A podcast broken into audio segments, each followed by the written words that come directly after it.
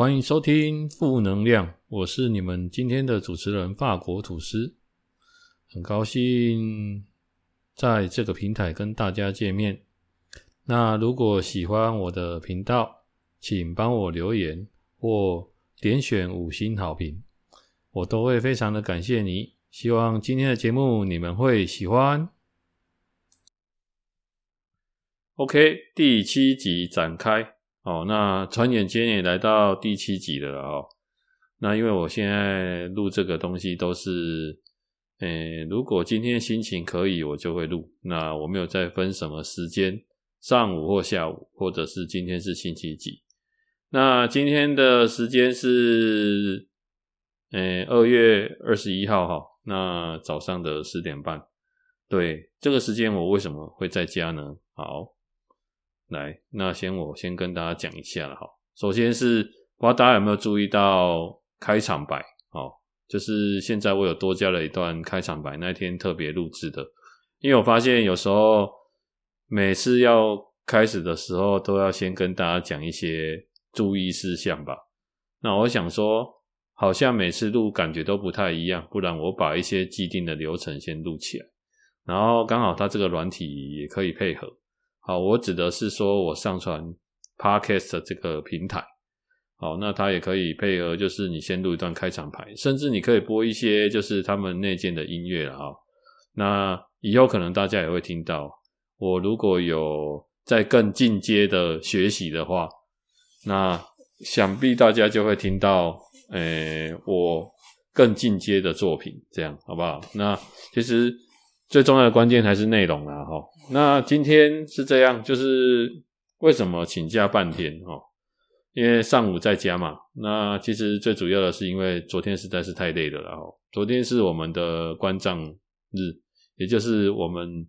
以我做的工作来说是蛮重要的一天。那正常的关账日其实不会这么的疲劳啦。好，因为我们可能上午就把事情都用完了，而且现在很多东西都e-化了不用像以前用手写的东西写到下午。好，所以我们都可以前置作业。不过最主要是因为我们昨天晚上有一个进修的课程那这个大概都1个月1次。然后昨天刚好又结束之后又有同仁是有一个回归的同仁那他在课程可能我们晚上7点半才上课，他可能在6点半就来找我。那主要是因为什么叫他做回归啦，就是主要是因为他之前去生小孩了，那就是现在生完小孩也变成妈妈的身份了，那可能也想要在工作额外之余增加一些收入啦那我们就有聊了一下，所以简单跟大家说这种业务工作有时候体力活，有时候也是很烧脑的所以昨天真的是特别的疲劳。然后上完课程，然后我们有既定的流程走完之后，还有一个我的兼职的业务同仁，那我们在公司大概也聊了一下他最近的近况那包含他的一些心态因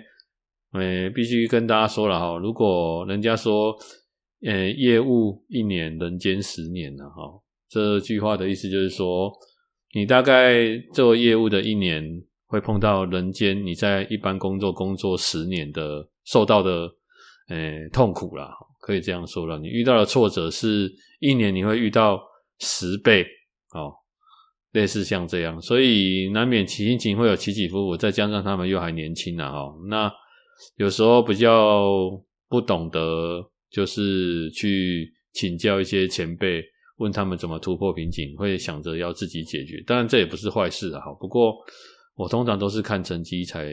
会决定说要不要去告知他，或者是把他约来聊一下这样。那因为刚好昨天可能有这个机缘所以简单说昨天特别的忙碌啦。那忙碌这样整个弄完到家，好不容易可能已经11点多，可能11点半左右了那弄一弄可能都再让自己沉淀一下，可能都半夜大概1点了。对，所以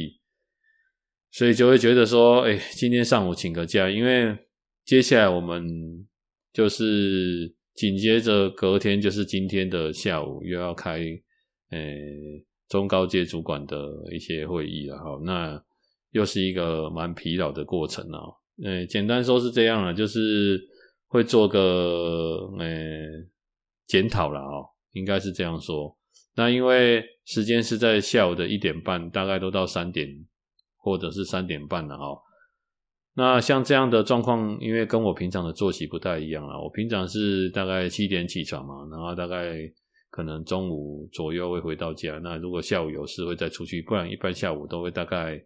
在吃饱饭后大概1点半到3点这一段时间我可能是午休的啦，那看状况啦，反正至少会午休个半个小时到一两个小时之间啦。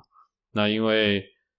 刚好就今天要开会，那你也不能午休，那如果你昨天又这么疲劳，那你今天早上再去，下午又再开会，然后晚上今天刚好我又需要练羽球，那我今天整个不管是我的体力还是我的脑力还是我的精神全部都会被一口气耗损掉了，所以我就会在适当的时间给自己排一些调整的休息。那早上的话大概就是其实我也没有比较晚起床了，因为我觉得睡觉也不能解决事情，而是起床之后就不要刻意去做一些什么事，那就可能听个音乐，然后看个电影，看昨天没有看完的电影，或者是悠闲的吃个早餐，然后办一些杂事，然后思考一下，然后静一下，就像我同仁他们昨天会有一些晚上我跟他聊一些他心情的问题啦，那我觉得难免啦，因为他们这个年纪遇到一些挫折，他们可能不知道怎么遇到。我是跟他们提说，我昨天跟我这个同仁说，因为他可能才26岁，我是跟他说因为我们做业务工作是属于一般来说比较难度高的工作啦，所以挫折当然会比较多啦。那主要是就是要他随时跟我保持联络，因为我也经历过这一些。那如果他有跟我保持联络，就很像，你就想象一件事情，就很像你今天是一个球员，那你可能打羽毛球，或者是你在从事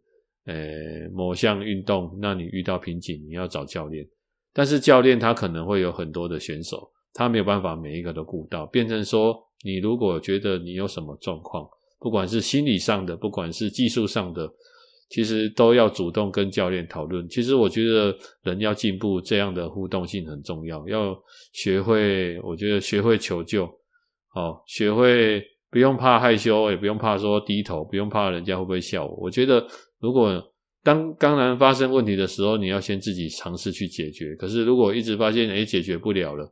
那真的就是要往外求助。就像我们如果生病感冒，我们可以不用看医生，让它免疫力自然变好。但是如果我们今天已经3天了、4天了、5天了、1个礼拜了、2个礼拜都还没有好，那是不是就应该要看医生，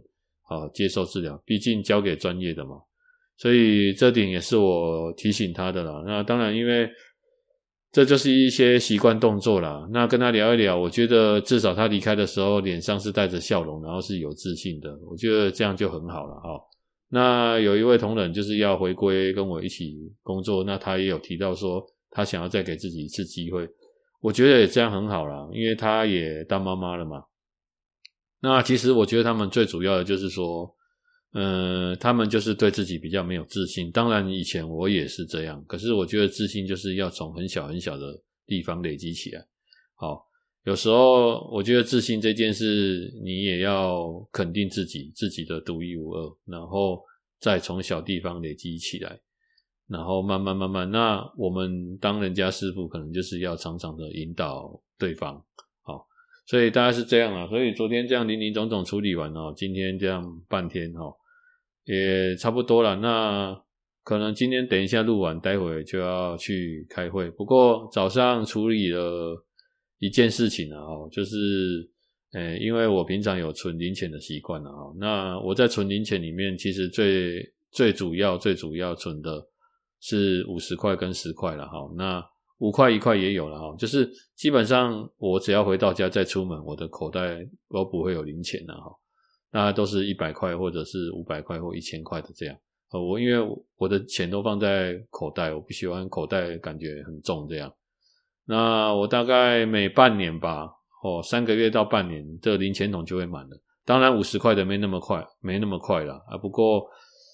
存那个10块钱的很快它就会满了，那我就要拿去换嘛。那今天早上就挑了一间刚好我吃早餐离我吃早餐的地方没有太远，有一间台湾银行啊，那我就进去那边换了。我一开始在想说台湾银行有没有规定哪一间可以换，哪一间不能换，后来我查了一下发现好像都可以啦。对，那我就很方便。那当然大家也知道那个硬币很重啊，对，那换一换大概1万块左右啊，1万块多一点点。好，那这换的过程蛮有趣的啦，遇到一个很热心的大哥啦。好，我不知道他们这个台银他们是怎么配置这个人员的。我发现现在比较年轻的可能都会坐在柜台，好，就是帮客人处理一些出纳，然后存款放款啊，类似像这样。那可能有一些比较资深的吧，我在看都是这样，有看别间也是这样，好像我觉得他们应该可能是代退的，或者是比较有经验的，就会做一些就是比可能是人会比较少的，或者是比较需要经验的工作了齁。那这个大哥我就把钱给他，那他就很热心在帮我看，然后突然他就拿了一个50块跟我说这个以后不要再收了这样。然后他说这个是假的。然后我就看着他，他也看着我，他说来来来，我教你怎么认，然后以后这个不要收齁。然后他就拿给我说你有看差别，然后他就拿灯在那边照说你的眼睛好不好，我就说眼睛还看得到啊这样。然后就是他也很热情的教我说你就看这个硬币的侧面侧面会有一些纹路，然后你发现那侧面的纹路的这个字如果歪歪斜斜的然后那这个可能是假币的机会很大。我跟大家讲一件事其实我们平常在花钱，因为外面一定会有一些流动的假币但是我们一般在外面在走跳我们很少会去对50块的到底是真的还是假的当然我这一堆50块里面好像有我刚刚算了一下好像有3000多块啦那只有一个是假的啦对，那所以想必我也不是故意的嘛，可是我根本也不知道那个是假的，那他就告诉我很热心教我怎么测试，还拿那个手电筒出来照顺便教我。不过他教一教又自言自语说是说你们没有常看应该也看不懂然后我就突然也无言，不知道想说所以你到底是在讲啥话反正你就是这样讲反正不要把我当成坏人就好了，我就跟他换了然后他就很热心在帮我点，那我也就是让他乖乖在那边点完点1万多块，然后突然他就跟我说你刚刚是不是有拿1块钱的这样，然后就跟他说有啊，然后说我忘了寄1块钱的就是他帮我点完了，但是他没有记录到1块钱的，然后我就说没关系我想说1块钱的也没有很多啦，可能100多块吧，我在想果然他真的算是100多块，不过他做了一件事情我也从来没有看人家这样做过，他说那我上去调摄影机的记录一下我确定一下再来跟你讲，然后我就跟他说好啊，他说那你要不要跟我一起上去，然后我就说上去干嘛，他说上去看确定一下这样，然后我看他就问我啦，我是跟他说不用啦，我就相信你啦，你就上去啦，我就在这边等啦然后后面还有排队的人啦，排队的人在那边等着要换硬币这样，然后我就坐在那边等他，然后他就上去，然后大概过了10分钟吧，调监视器这样那我觉得他也很好笑，下来那他还拍照片给我看我们就换一换就走了我就跟他说没关系啦，人啊难免忙中有错啦对，所以这蛮有趣的事情啦就是像我也是第一次换钱换到一半他跟我说你这样我没记到这样然后说到这个银行就是我不知道大家知不知道世界上最早的银行在哪里？不过讲到银行，我刚好有在上个礼拜吧，有看到一篇报道，那我有分享给我的朋友了我想大家应该知道犹太人吧？应该有听过了以前被屠杀的种族。那犹太人可能占我们这个地球上人口可能1/1000吧，反正就是很少的人口。不过听说他们就是掌管我们，就是全世界。几乎大部分所有人的财富，而且他们都是身居很重要的位置。那我那天看那篇报道就是在讲犹太人起家，好，怎么就是在各个世界各个角落啊，没想到 KK 啊 ,KK 就是创业啦哦。那他说早期因为那时候有一段时间啊，在海外某些国家很流行那种就是淘金啊，淘金大家知道就是挖矿啊，挖矿然后挖一些金矿或挖一些有价值的矿。那挖矿本身它是一个在当时蛮赚钱的行业，所以有很多人从世界各地来，就是知道这边有金矿就会一起可能请一些人来挖矿这样。那犹太人他们本身他们不做挖矿的工作，好，那他们做什么？他们就是做挖矿的衍生产业。好，什么叫衍生产业？我举个例子啊，比如说很多人到当地去挖矿，那他们一定会有一些民生必需用品，他们大部分都做一些比如说帮人家缝衣服啊，补衣服啊，好，这种像这样比如说就是一些文书类的一些工作，好，那这些工作呢，他的薪水一定比挖矿来的可能低，好，不过挖矿它是有危险性的，但是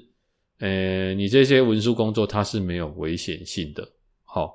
所以犹太人他们做的第一件事就是他们不会用生命去赚钱。我觉得这一点啊真的是蛮重要的一件事齁。那我觉得我在职场上有学到一些事情，我觉得这边可以跟大家分享。我觉得人生的过程当中选择职业这件事相当的重要，那当然各行各业都会有人做啦齁。那以前我在当兵的时候有听过一种东西叫做危险加给，好，就比如说你在当兵里面你从事的里面的工作的项目是比如说炮弹，跟炮弹有关的，或者是可能你要在一些暴露在一些可能比较高危险的地方，那你的薪水可能就会比如说加 30% 或者是加 50% 之类的。好，那其实很多人当然是为了钱他会做这件事，但是我觉得更多的是说犹太人他们的观念就是你就算赚再多钱，好，你就算赚再多钱，那你连命都没有了，你哪来的命可以花？我觉得这个观念真的很重要，这个就跟我跟我的朋友常常宣导一件事，就是说我们平常会聊天嘛，我跟他说劳力工作是必要的，在我们年轻的时候多多少少会从事劳力工作，或者是我们会用时间去赚钱，但是不管你是用时间去赚钱，好，还是用劳力去赚钱，时间你一天就是24小时，劳力就是你的体力再厉害你也不可能工作24小时然后连续工作7天，所以像这样的工作如果用劳力的工作，你要考虑的一件事是当你的年纪越来越大的时候，或者是当你受伤的时候，当你行动不便的时候，你就没有办法继续再用劳力工作，那相对的你就没有办法再赚到跟以前一样多的钱，或者是说当你步入家庭了，当你的时间越来越少的时候，你也没有办法付出这么多的时间换取跟当初一样高的报酬。所以我觉得犹太人他们这第一步就讲对了，就是像这种劳力类的工作，当然他们可能帮人家可能补衣服也是，不过我们来看一件事，就是首先他先避开了可能会失去生命的危险，确保他们赚的钱一定花得到，再来他们懂得在旁边找寻一些我觉得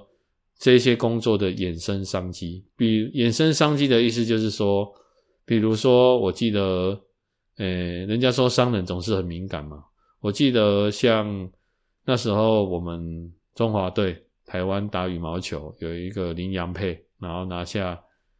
金牌，在他们金牌的最后一球，那一球刚好压线，就有商人马上做出这种压线的产品，而且在第一时间啊，比如说有口罩，然后也有什么桌垫，然后还有滑鼠垫都有，像我桌上就有一个，然后杯垫我也有一个，然后口罩我也有一个哦，所以我觉得他们就是很敏感很厉害。那当然这都时机前啦，不过这个跟银行有什么关系哦？后来就是他们这个挖矿，因为他们会挖到金子嘛可是因为金子在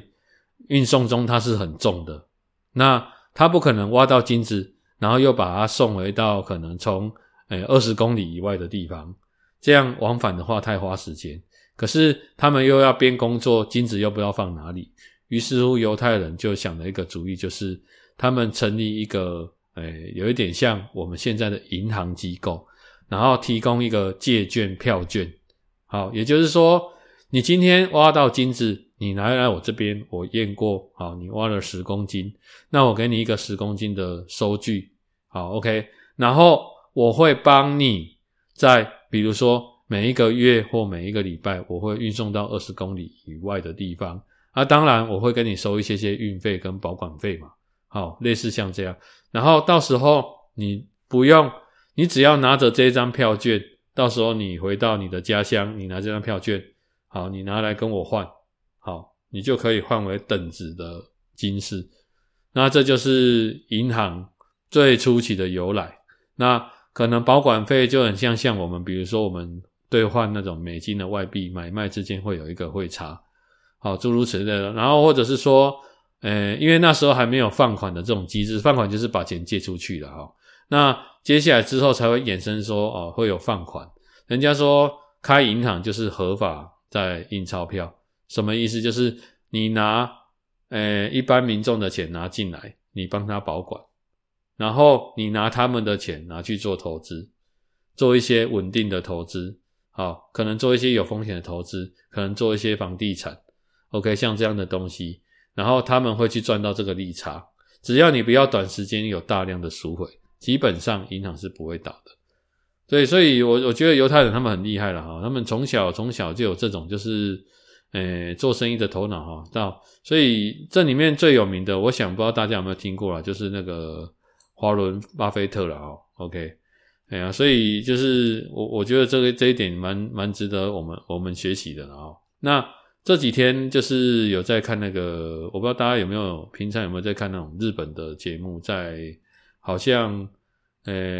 他就是在讲那种就是日本人他们去海外的一些国家去找寻当地的可能嫁到那边的日本人，或者是当地工作的日本人。然后我记得他找到一个非洲的一个国家啦，我忘记名字了啊。然后就是找到一个日本的女生，然后她说她飞机加上车程花了大概60几个小时的，立刻天光满夜那样，等于是快3天的时间嘛。然后我记得她找到她的时候，这是一个很年轻的女生，然后她就是因为她当时候她是在当地做什么呢？她是本来是在日本的东京，她是当体育老师的，然后因为他那时候就是他有一个老师，这边大家注意听，你看人家说老师真的很重要啊。那个老师跟他说啊，你以后会在日本这边当老师，那在你当老师之前，因为这个教师资格可能他们可以保留，好，比如说就像我们的暂时性的休学的概念，那你在当老师，在可能你2年后要当老师开始教学，因为老师的工作比较单纯，那也是比较枯燥乏味啦，他可以这样说啦，就是生活比较规律。那是不是在这之前，老师就跟他建议说，我觉得你应该到国外去走一走。对，那于是乎他们老师好像就给他推荐了这个叫做什么大家可以上网查一下，叫做青年海外协力队啦。那我有去查了一下，这个青年海外协力队它有，因为它叫青年嘛所以它有年龄的限制，它的限制就是在你在18岁到35岁之间你可以报名，那要报考。好，为什么要报考？因为它有一些补助款，所以你要有这样的资格你才能到海外去。那既然他是学体育的，所以他去海外教什么？就是教这些非洲的小孩子的体育课。那大家一定想说体育课还要教吗？这边我跟大家讲啊，体育课还真的是要教，因为他们当地没有老师嘛，答案是有，可是因为他们的老师我听他的采访说，他们的老师因为非洲可能在以前比较的落后。你去想一件事，如果我们今天如果有一个教育机构刚成立，最先成立的一定不是体育课，一定是比如说英文啊，或者是当地的历史啊、地理啊，像这样的课程，或者是自然科学啊、化学这种东西会先开课。那体育课啊，他们可能就比较在后面，所以他们早期的教师培训里面没有一个是合格的体育老师。也就是说，你说可能我在那边打躲避球、打篮球，或者是做一些体适能的活动，其实这些东西他们可能都会，但是他们可能不会教，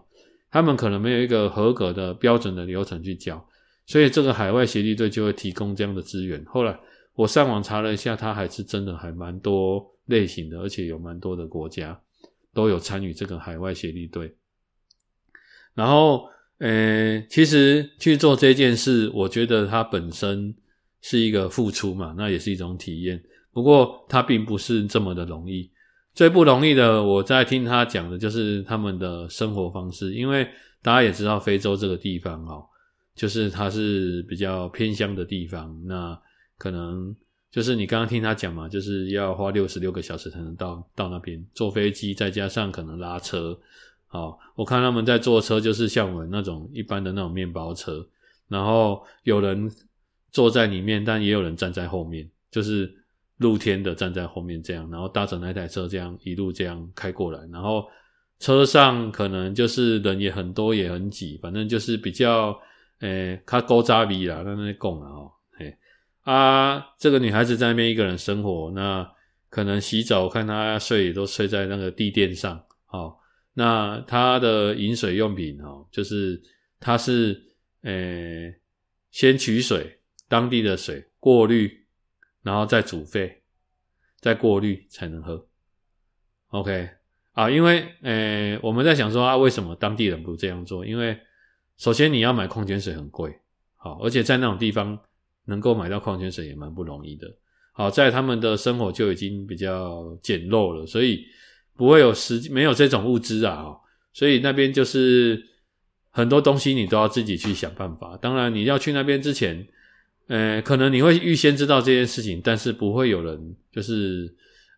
很完完整整的跟你讲。所以变成说你的独立性要很强。那当然一些吃的用的什么东西，有些东西他都要自己 DIY 啦包含他要吃的东西，比如说他说他要吃鸡那因为鸡你要买也蛮贵的，所以他会自己养鸡。OK， 我觉得真的蛮厉害的。然后他有讲到一个画面，我觉得我一定要跟大家在这边分享。他说因为他曾经去市场买过鸡蛋要煮煎鸡蛋来吃，然后他发现他有一次吃了之后就开始落屎就是腹泻上吐下泻这样，因为那个鸡蛋并不新鲜。大家一定会想说鸡蛋还有分新鲜不新鲜，当然有分新鲜不新鲜这个在乎你当时候养鸡跟这个鸡的卫生，它有没有一些流感或什么东西，或有带有一些菌，懂吗？如果你的母体本身就有问题，你生出来的蛋一定会有问题，这个概念大家应该要有。好 ，OK， 所以于是乎他就开始怎么做，因为他又想要吃鸡蛋，他竟然跟我们在电视上说他自己养鸡然后自己让鸡下蛋，所以他要吃鸡蛋，他要自己养鸡，自己让它下蛋。然后他有跟我们讲说各位不要小看那个鸡，他要怎么去抓那个鸡。他有说我想这个应该几块整卡郎他们比较会知道了，在务农的，可是我们一般都市人不会知道这个。他说如果你要抓鸡，不是一昧着追着他跑，因为你追着他跑你可能受伤，那个鸡也会受伤，而是你大概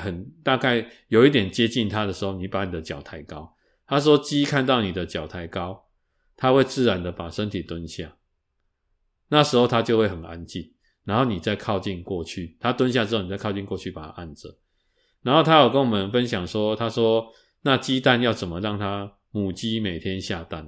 我在科普这个知识的时候，我也觉得我真的是第一次听到，然后很多主持人都说他们也是第一次听到，就是你要鸡每天能够下蛋，就是你要在鸡它第一次下蛋的旁边放一颗假的蛋。我再讲的是第一次下蛋它的蛋的旁边放一颗假的蛋，然后你把真的那颗拿走， OK， 然后隔天它就会再下蛋，然后它会连续好几天都下蛋，让你几乎每天都有蛋吃，很妙吧？嘿，我也没听过哦。那有一次，这个女孩子，这个日本的女生呢、啊，她就是有一次就是那只母鸡一口气下了5颗蛋，她一次把那5颗蛋全部都拿走，所以她的笼子里就没有蛋了嘛，对不对？她说那一个母鸡隔了快2个礼拜才下第1颗蛋，所以就是你的，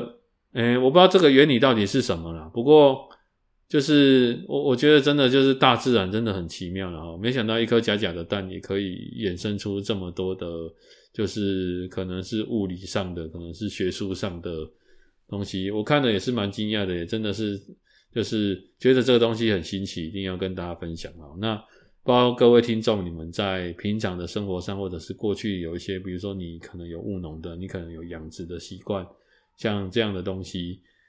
有没有什么东西可以跟我们也一起分享？也欢迎大家留言哦。那我相信大家在讲这个动物生蛋的过程当中，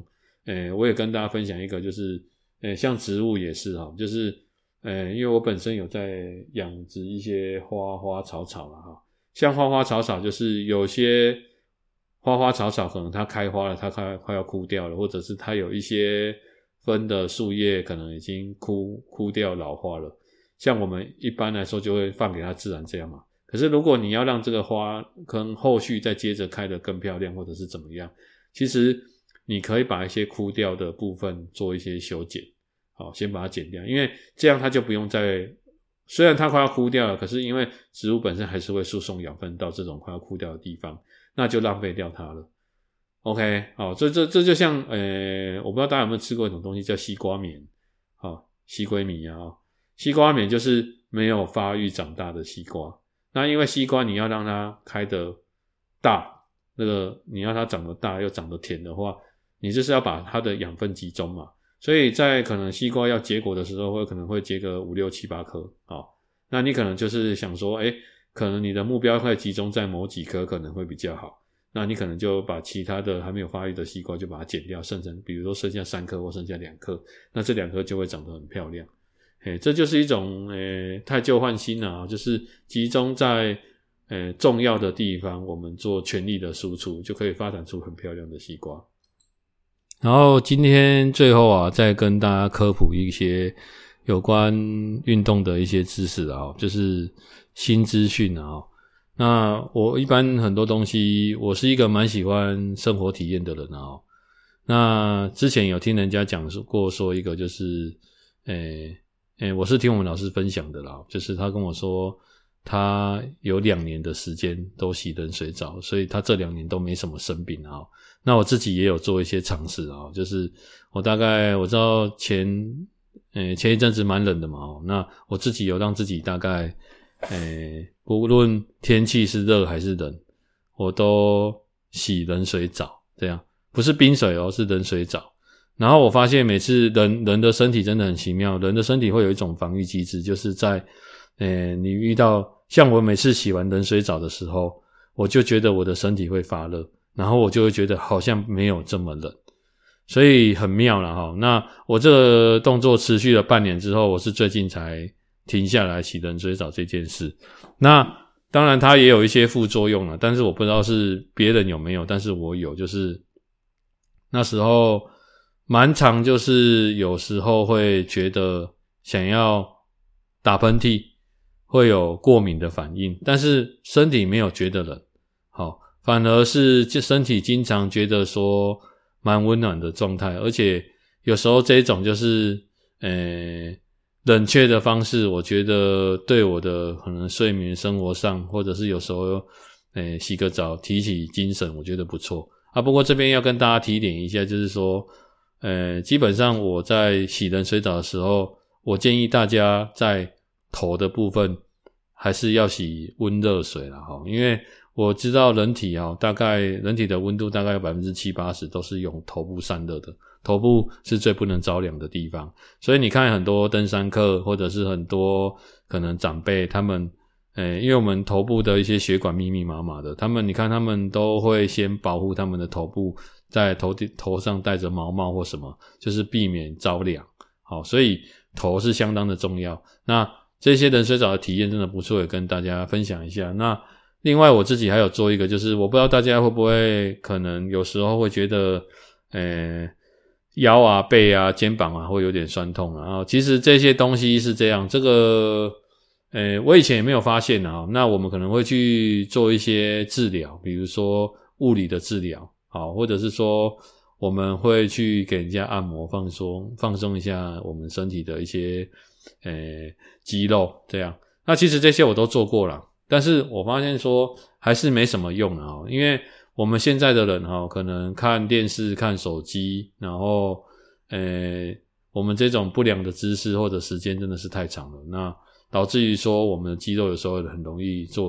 紧绷，很容易酸痛，然后你又没办法克制这种行为一直发生。好，那我有一次我就是在跟我的朋友在聊天，那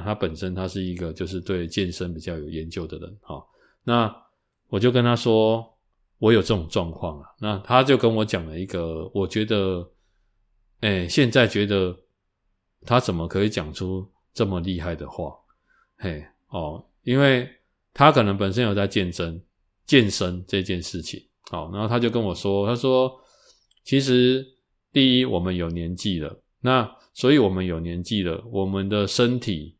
好的肌肉就很像橡皮筋一样，就是咱讲的较灵啊灵气啊安尼啊，也就是说你平常应该要做一些核心的运动，好，你做这些核心的运动的目的并不是你要变得多壮，而是你要开始懂得把你身上的橡皮筋把它拉紧。他说一旦你身上的橡皮筋拉紧，好，你本来会酸痛的地方它就会被分散掉，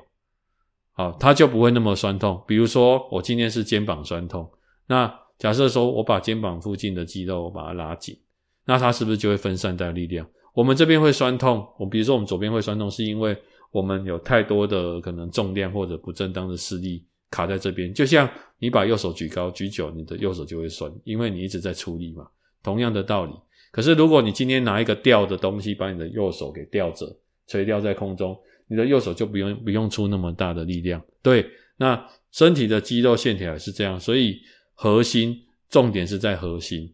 好，那我不知道大家有没有时候看篮球或者是看棒球，有人在做那种物理治疗的时候会在身上或者是关节上贴一些绷带，他们那个绷带是有颜色的，好啊，那种绷带就是在有些运动员他们可能最近疲劳或者是有一些受伤的状况下，贴上这些绷带可以帮你分散掉身体的肌肉群， OK， 所以让你在运动的时候可能就会可以比较保护自己，或者是说你今天运动的表现的效果可能会比较好一点，或者是避免你受伤诸如此类的，避免你的疲劳，好，它有这个效果。好啊，其实这是同样的道理，但是根本的问题就是你要强化你这一块肌肉， OK， 所以他那时候就建议我说你可以做一个东西叫棒式，好，大家可以上去查棒式，好，或者是像他是建议我做那个波比跳，好，那我们的波比跳的做法是这样，就是一般我们做波比跳是没有加浮力挺身的，那我的波比跳会加一个浮力挺身，然后再加站起来之后再加一个开合跳，然后一开始我会忘记，好，那我都会因为做这个运动你一定会流汗嘛，所以你做的时间就很重要了，就是我通常都是在晚上，那我要洗澡之前我会做20下 OK， 然后重点是在每天做好，大家一定觉得20下其实没有很多，对，20下其实没有很多，而真正的重点是没有很多，但是你要持续 OK， 这件事情我大概持续了目前到现在为止在做大概有我觉得应该快要有7-8个月或快要一年了，我大概做了2-3个月吧，有一天我突然发现说我好像比较不会酸痛了，而且我发现我越这样做的时候有一些状况，就是我发现就是我的上半身尤其是胸口跟肩胛骨的地方有开始就是变得比较宽比较厚实。我觉得这种感觉还不错。那我那时候就是因为有时候会常常忘记，我就把它贴在我的浴室镜子前面，跟我自己说啊，你现在要洗澡，那你先去做，因为做完之后你可能会流汗会喘，刚好你就可以顺便去洗澡。对，所以我持续这个动作已经持续了一段时间。所以我要跟大家讲一件事，就是说有时候你去想一件事，你我觉得健康啊，运动这件事情，要让身体变好这件事情它急不得。好，比如说你不可能，你可以一天可能做200下波比跳，可是你没办法持续很长的时间。那倒不如你一天做20下，可是你可以持续1年或2年。这样会比较来得有效果，而且身体是需要时间去修复去休息，让它可能在新陈代谢，而不是你一口气做太多，然后接下来几天都没做，那只是会让你更疲劳更受伤。对，那今天就是林林总总跟大家聊到这边。那如果大家觉得这个频道那你很喜欢，也请不吝啬帮我们就是分享，或者是说帮我5颗星评价，或者是留言，好跟我们分享一些你可能在我今天聊的话题当中，比如说有运动的，有一些时事上的，有一些各方面的，或者你有看一些书，或者一些旅游经验也觉得不错的，都可以在这个频道跟我分享。那很高兴今天跟大家分享到这边，谢谢，拜。